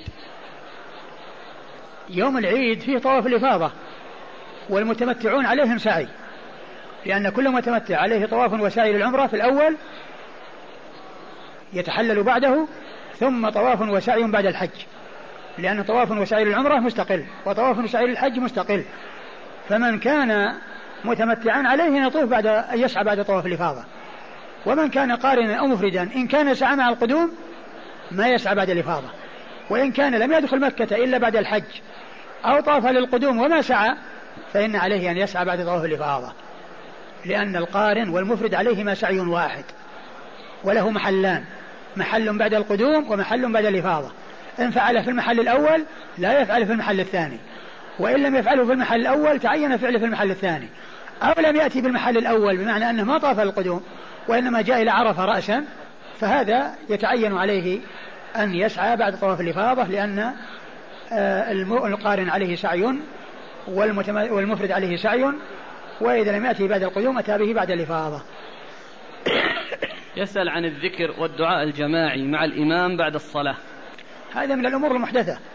النبي صلى الله عليه وسلم ما كان يذكر ذكرا وهم يرددون وراءه. وإنما كان يعني يذكر الله عز وجل ويأتي بالذكر وهم يأتون بالذكر. ويرفعون أصواتهم وكل على حدة. يعني ليس هذا مرتبط بهذا. يمكن أحد يقول لا, آه آه لا إله إلا الله وحده لا شريك له. واحد يقول اللهم لا مال لما أعطيت ولا معطي لما ولا فائدة الجد والجد. ما هم في وقت واحد. متفاوتون. كل يذكر على حدة ويرفع صوته يعني الصوت الذي يعني ليس برفيع جدا. و وأما الذكر الذي هو كون الناس يستمعون الإمام والإمام يقول كذا وهم يرددون وراءه هذا ليس هذا من هذا من الأمور المحدثة. نعم. يقول للحج تحللان هل هما بالحلق؟ نعم في تحللان تحلل أول وتحلل آخر التحلل الأول يكون بالحلق ويكون بالرمي والحلق أو الطواف لأن الأمور يحصل بها تحلل ثلاثة الرمي والحلق والتقصير والطواف أي طواف الإفاضة. فإذا فعل اثنين من ثلاثة وجد التحلل الأول. وإذا أكمل الثلاثة وجد التحلل الآخر الذي يحل معه كل شيء للنساء. التحلل الأول يحل فيه كل شيء للنساء والتحلل الآخر يحل معه كل شيء حتى النساء إذا رمى وحلق أو قصر ثم طاف وسعى إن كان عليه سعي يحل له كل شيء حتى النساء.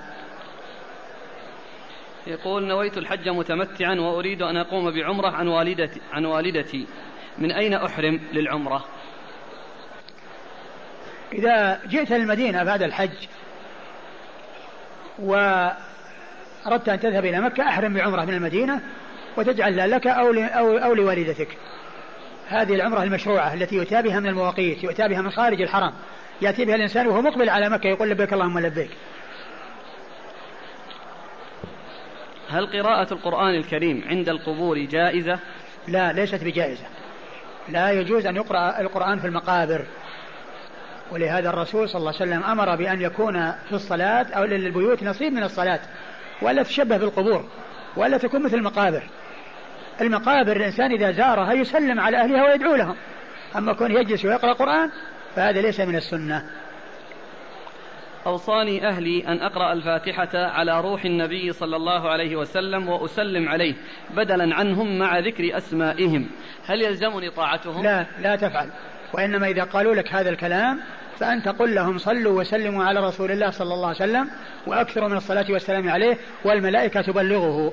لقول النبي صلى الله عليه وسلم إن لله ملائكة سياحين يبلغوني عن أمة السلام. وقول صلى الله عليه وسلم لا تجعلوا بيوتكم قبورا ولا تتخذوا قبري عيدا وصلوا علي فإن صلاتكم تبلغني حيث كنتم. وقراءة القرآن لا يقرأه الإنسان ويهديه لأحد. لا للنبي صلى الله عليه وسلم ولا لغيره. نعم. تأبط الزوجة. تأبط الزوج ذراع زوجته أيام الإحرام.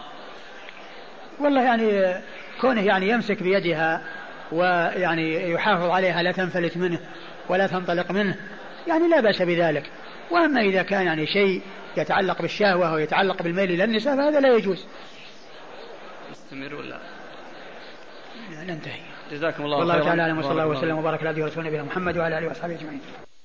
قال الإمام أبو داود السجستاني رحمه الله تعالى باب الصلاة بمنى.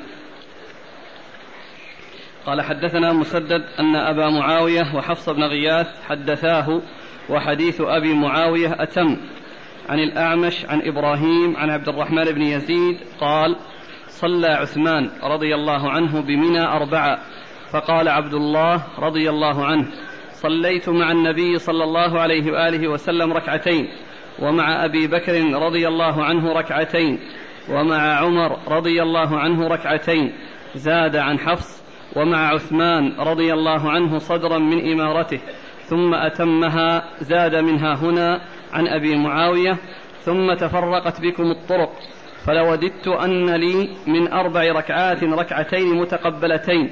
قال الأعمش فحدثني معاوية بن قرة عن أشياخه أن عبد الله صلى أربعة قال فقيل له عبت على عثمان ثم صليت أربعة قال الخلاف شر بسم الله الرحمن الرحيم. الحمد لله رب العالمين وصلى الله وسلم وبارك على عبده ورسوله نبينا محمد وعلى آله وأصحابه أجمعين. أما بعد يقول الإمام أبو داود السجستاني رحمه الله تعالى باب الصلاة في بمنى الصلاة بمنى سواء كانت قبل الحج أو بعده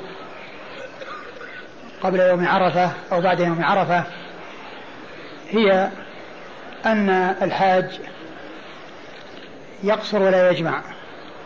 يصلي كل صلاة في وقتها والرباعية مقصورة من أربع إلى اثنتين. والنبي صلى الله عليه وسلم صلى بمنى يوم التروية الظهر ركعتين في وقتها والعصر ركعتين في وقتها والمغرب ثلاثا في وقتها كما هي. والعشاء في وقتها ركعتين والفجر في وقتها ركعتين كما هي ثم انطلق إلى عرفة ولما رجع من عرفة ومزدلفة فكان يصلي بها في يوم العيد وأيام التشريق الثلاثة كل صلاة في وقتها مقصورة وبدون جمع. فهذا هو الثابت عن رسول الله صلى الله عليه وسلم. وهذا هو الذي سار عليه الخلفاء الراشدون من بعده وهم أبو بكر وعمر وعثمان في صدر من خلافته ولكنه بعد ذلك أتم رضي الله عنه. والناس يصلون وراءه ومعلوم أن هذا العمل الذي عمله عثمان يعني يدل على أن الإتمام في حق المسافر جائز. والأولى هو القصر. الأولى هو القصر والإتمام سائر وجائز وقد ذكر العلماء عدة أوجه لفعل عثمان رضي الله تعالى عنه.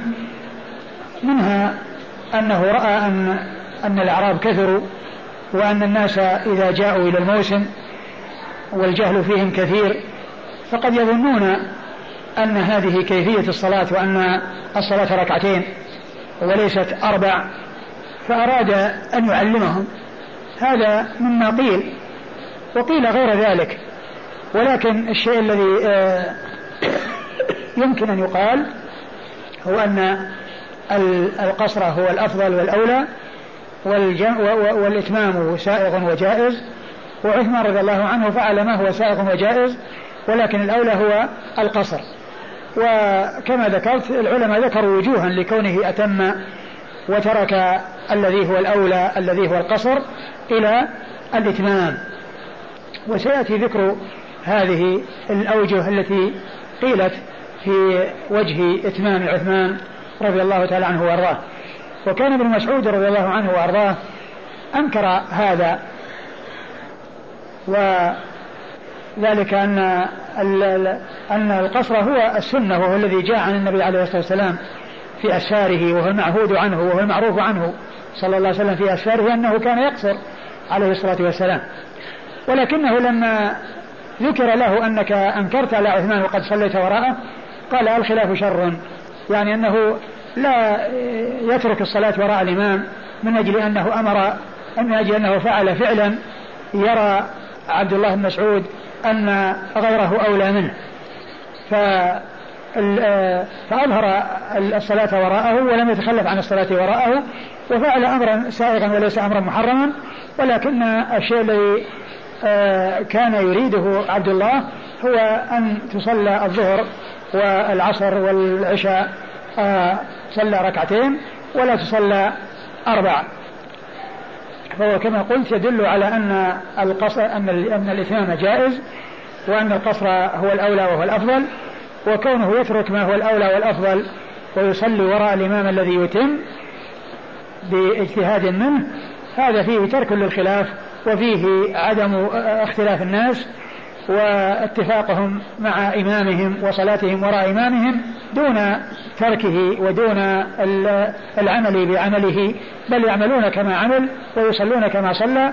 وقد بين عبد الله بن مسعود رضي الله عنه أن الخلاف شر يعني كون الناس يختلفون هذا يصلي كذا وهذا يصلي كذا ويخالفون الإمام والإمام فعل أمرا سائغا وأمرا جائزا.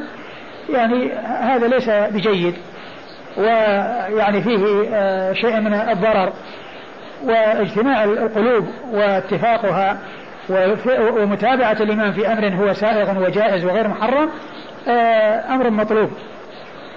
وهذا نظير ما حصل من أبي سعيد الخدري رضي الله عنه مع مروان بن الحكم لما قدم الخطبة يعني آه، يوم العيد قبل الصلاة فإنه أنكر عليه ولكنه لما صعد جلس ما ما خرج وما ترك المكان وقال إن هذا خلاف السنة فابدى أنه خلاف السنة فدل على أن يعني أن, أن, هذا العمل الذي عمله آه، مروان أنه ليس فيه آه، اختلال شرط وأنه وإنما ترك الأمر الأولى والأمر الأفضل ولكن صلاة العيد وجدت والخطبة وجدت ولكن السنة هي تقديم الصلاة على الخطبة.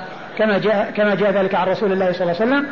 وكونه جلس من أجل ترك الخلاف وأن مثل ذلك آه، أمر آه، يمكن أن يتابع فيه الإمام ولا تترك الصلاة وراءه من أجل أنه وجد منه هذه المخالفة.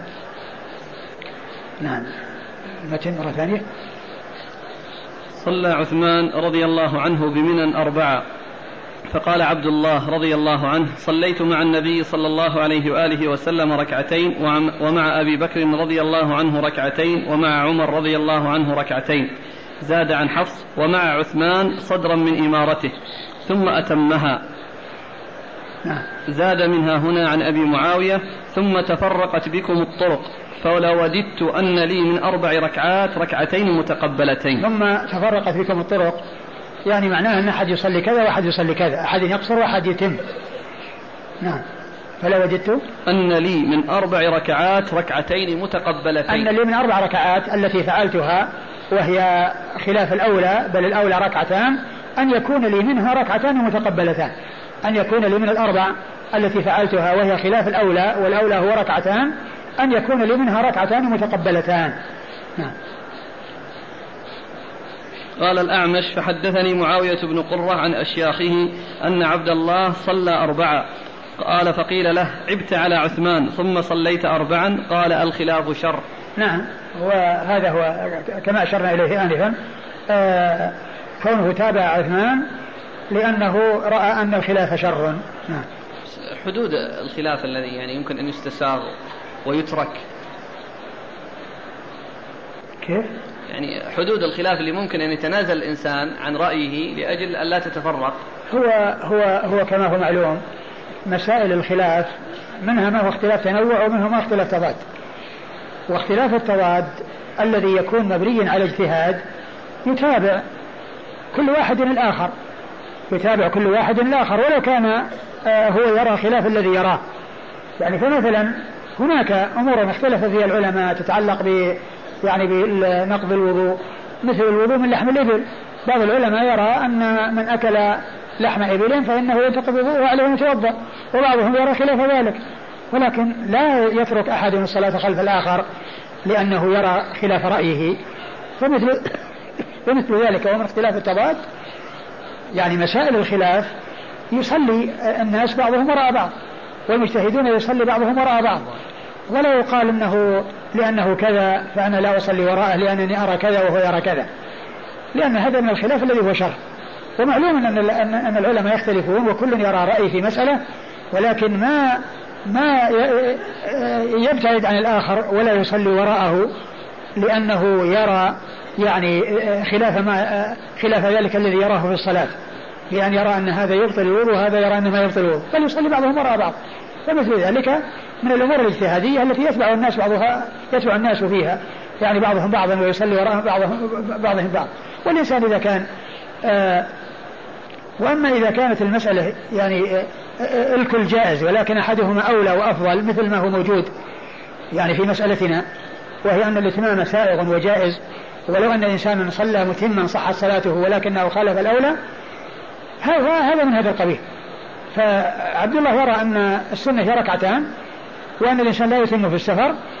وعثمان رضي الله عنه لما أتم لم آه، بين السنة ولكنه ما ما ما خالفه ولا عارضه ولا تخلف عن الصلاة وراءه. وعلل ذلك بأن الخلاف شر.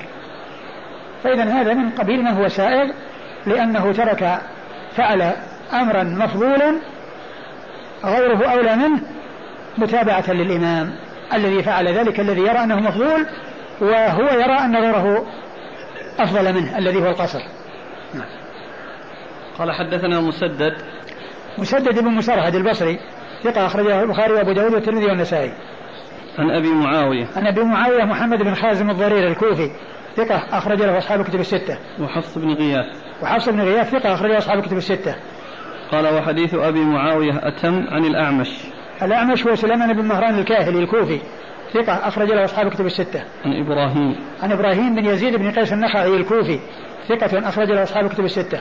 عن عبد الرحمن بن يزيد. عبد الرحمن بن يزيد بن قيس النخعي الكوفي ثقة أخرج له أصحاب الكتب الستة. عن عبد الله. عن عبد الله بن مسعود رضي الله تعالى عنهما عبد الله بن مسعود الهذلي صاحب رسول الله صلى الله عليه وسلم وحديثه أخرجه أصحاب الكتب الستة.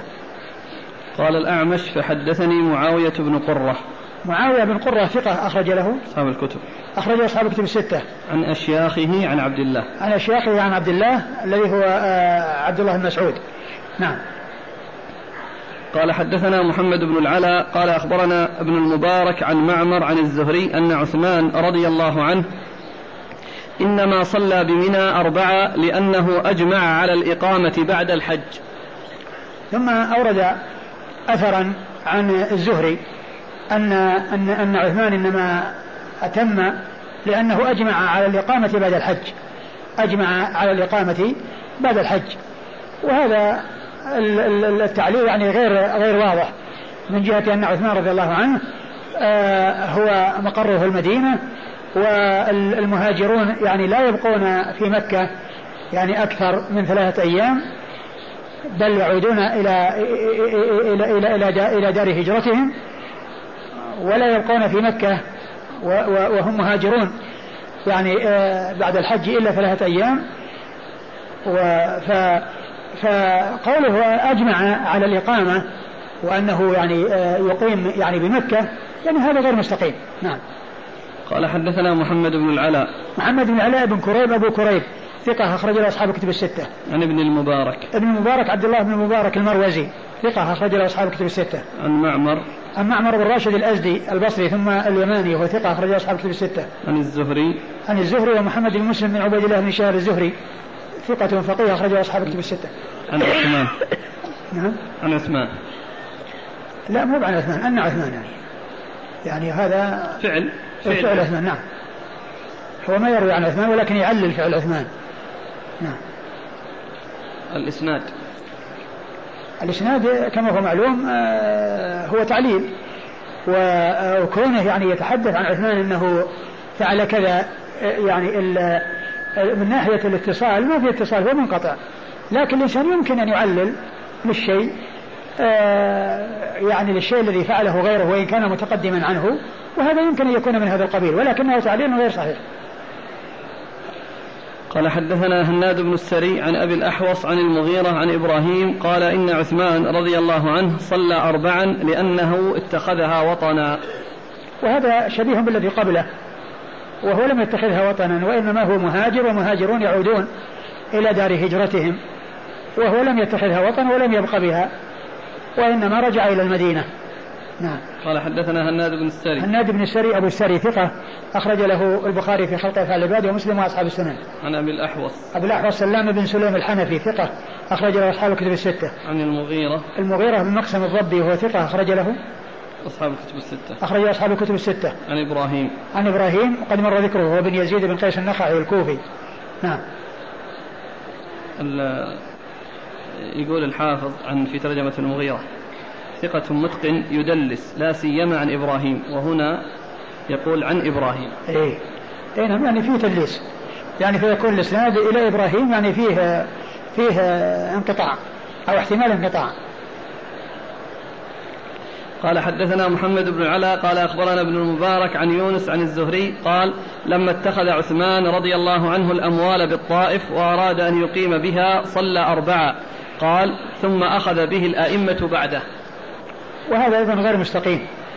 يعني كونه يعني له أموالا بالطائف وأنه سيقيم بها يعني معلوم أن أن الخليفة إنما يقيم بالمدينة وأن المهاجر يرجع بعد هجرته إلى المدينة. يعني فهو أيضا غير مستقيم. نعم. قال حدثنا محمد بن العلاء عن ابن المبارك عن يونس. يونس بن يزيد الأيلي آه، وهو ثقة أخرجه أصحاب كتب الستة. عن الزهري. عن الزهري وقد مر ذكره. قال ثم أخذ به الأئمة بعد يعني اللي هو الإتمام. الإتمام. يعني أنهم كانوا يتمون. هذا يعني واقع أن كل من جاء كان لا لا لا, لا مو صحيح. ليس واقعا أن الأئمة باستمرار وإنما فعل بعده. نعم. قال حدثنا موسى بن إسماعيل قال حدثنا حماد عن أيوب عن الزهري أن عثمان بن عفان رضي الله عنه أتم الصلاة بمنى من أجل الأعراب لأنهم كثروا عام إذ فصلى بالناس أربعة ليعلمهم أن الصلاة أربع. وهذا أيضا يعني فيه أن أن أن الزهري علل أن عثمان رضي الله عنه آه، إنما أتم ليعلم الناس الأعراب ليعلم الأعراب الصلاة وأنها أربع. وأنهم يعني لو رأوه الناس يصلون ثنتين ظنوا أن الصلاة أنها أنها اثنتان ركعتان وأنها ليست أربع. وهذا هو أحسن ما قيل يعني في التعليل لأنه يعني لا يتعلق بإقامة ولا يتعلق يعني بشيء يعني خلاف الواقع. ولكن كون التعليل يعني به يعني صحيح يعني هذا لا يعرف إلا عن طريق آه، التنصيص منه. ولكن الذي يظهر كما أشرت أن أن عثمان رضي الله عنه فعل أمرا سائغا وأمرا يعني جائزا ألا وهو الإتمام لكن ما يذكره من العلماء أن تزوج كان له زوجة في أهل مكة. وحتى وحتى هذا الرسول معه أزواجه. لما حج حجة الوداع أزواجه معه وكان يقصر. قال حدثنا موسى بن إسماعيل. موسى بن إسماعيل التبوذكي. ثقة أخرج أصحاب كتب الستة. عن حماد هو بن سلمة البصري ثقة أخرجه البخاري تعليقا ومسلم وأصحاب السنن. عن أيوب عن أيوب بن أبي تميم السختياني ثقة أخرج له أصحاب الكتب الستة. عن الزهري.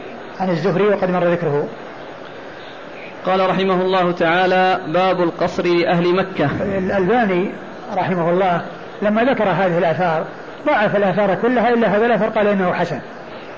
قال إنه حسن وهي كلها يعني كما هو معلوم تنتهي إلى الزهري أو إلى إبراهيم وهي أسانيدها صحيحة إلا التدليس الذي من إبراهيم من آه، من آه، المغيرة عن إبراهيم وأنه يدلس عنه. فال يعني قضية ما أدري وش وجه تصحيح يعني أو تحسين هذا وتضعيف ذاك وتضعيف الأوجه الأخرى مع أنها كلها إنما تتحدث عن تعليل فعل عثمان. إنما تتحدث عن تعليل فعل عثمان ولكن من حيث أنها أقرب من الأمور الأخرى لا شك أنه أقرب. لا شك أنه أقرب. ولكن كونه يعلم الناس الأعراب هذا يمكن أن يعلموا عن طريق الكلام وعن طريق التنبيه وأن السنة يعني القصر للمسافر وأن الناس يقصرون وإلا فإنهم في الحضر يتمون. يمكن أن يبين ذلك بغير العمل. نعم. قال رحمه الله تعالى أو قبل أن ندخل في الباب عكرمة. نعم عكرمة بن خالد. أبو الهرماس يروي؟ ها؟ يروي عن الهرماس؟ اي أي عن عكرمة بن خالد. عكرمة بن عمار. اي عكرمة بن عمار نعم. هو يعني في في في تحفة الأشراف الهرماس له حديثان وكل منهما عن طريق من طريق عكرمة بن عمار. وهو؟ صدوق يغلط. وهو صدوق يغلط. أخرجه البخاري تعليقا ومسلم وأصحاب السنة. أخرجه البخاري تعليقا ومسلم وأصحاب السنة. الهرماس ليس له في الكتب إلا حديث حديثان اثنان وكلهما من طريق عكرمة بن عمار.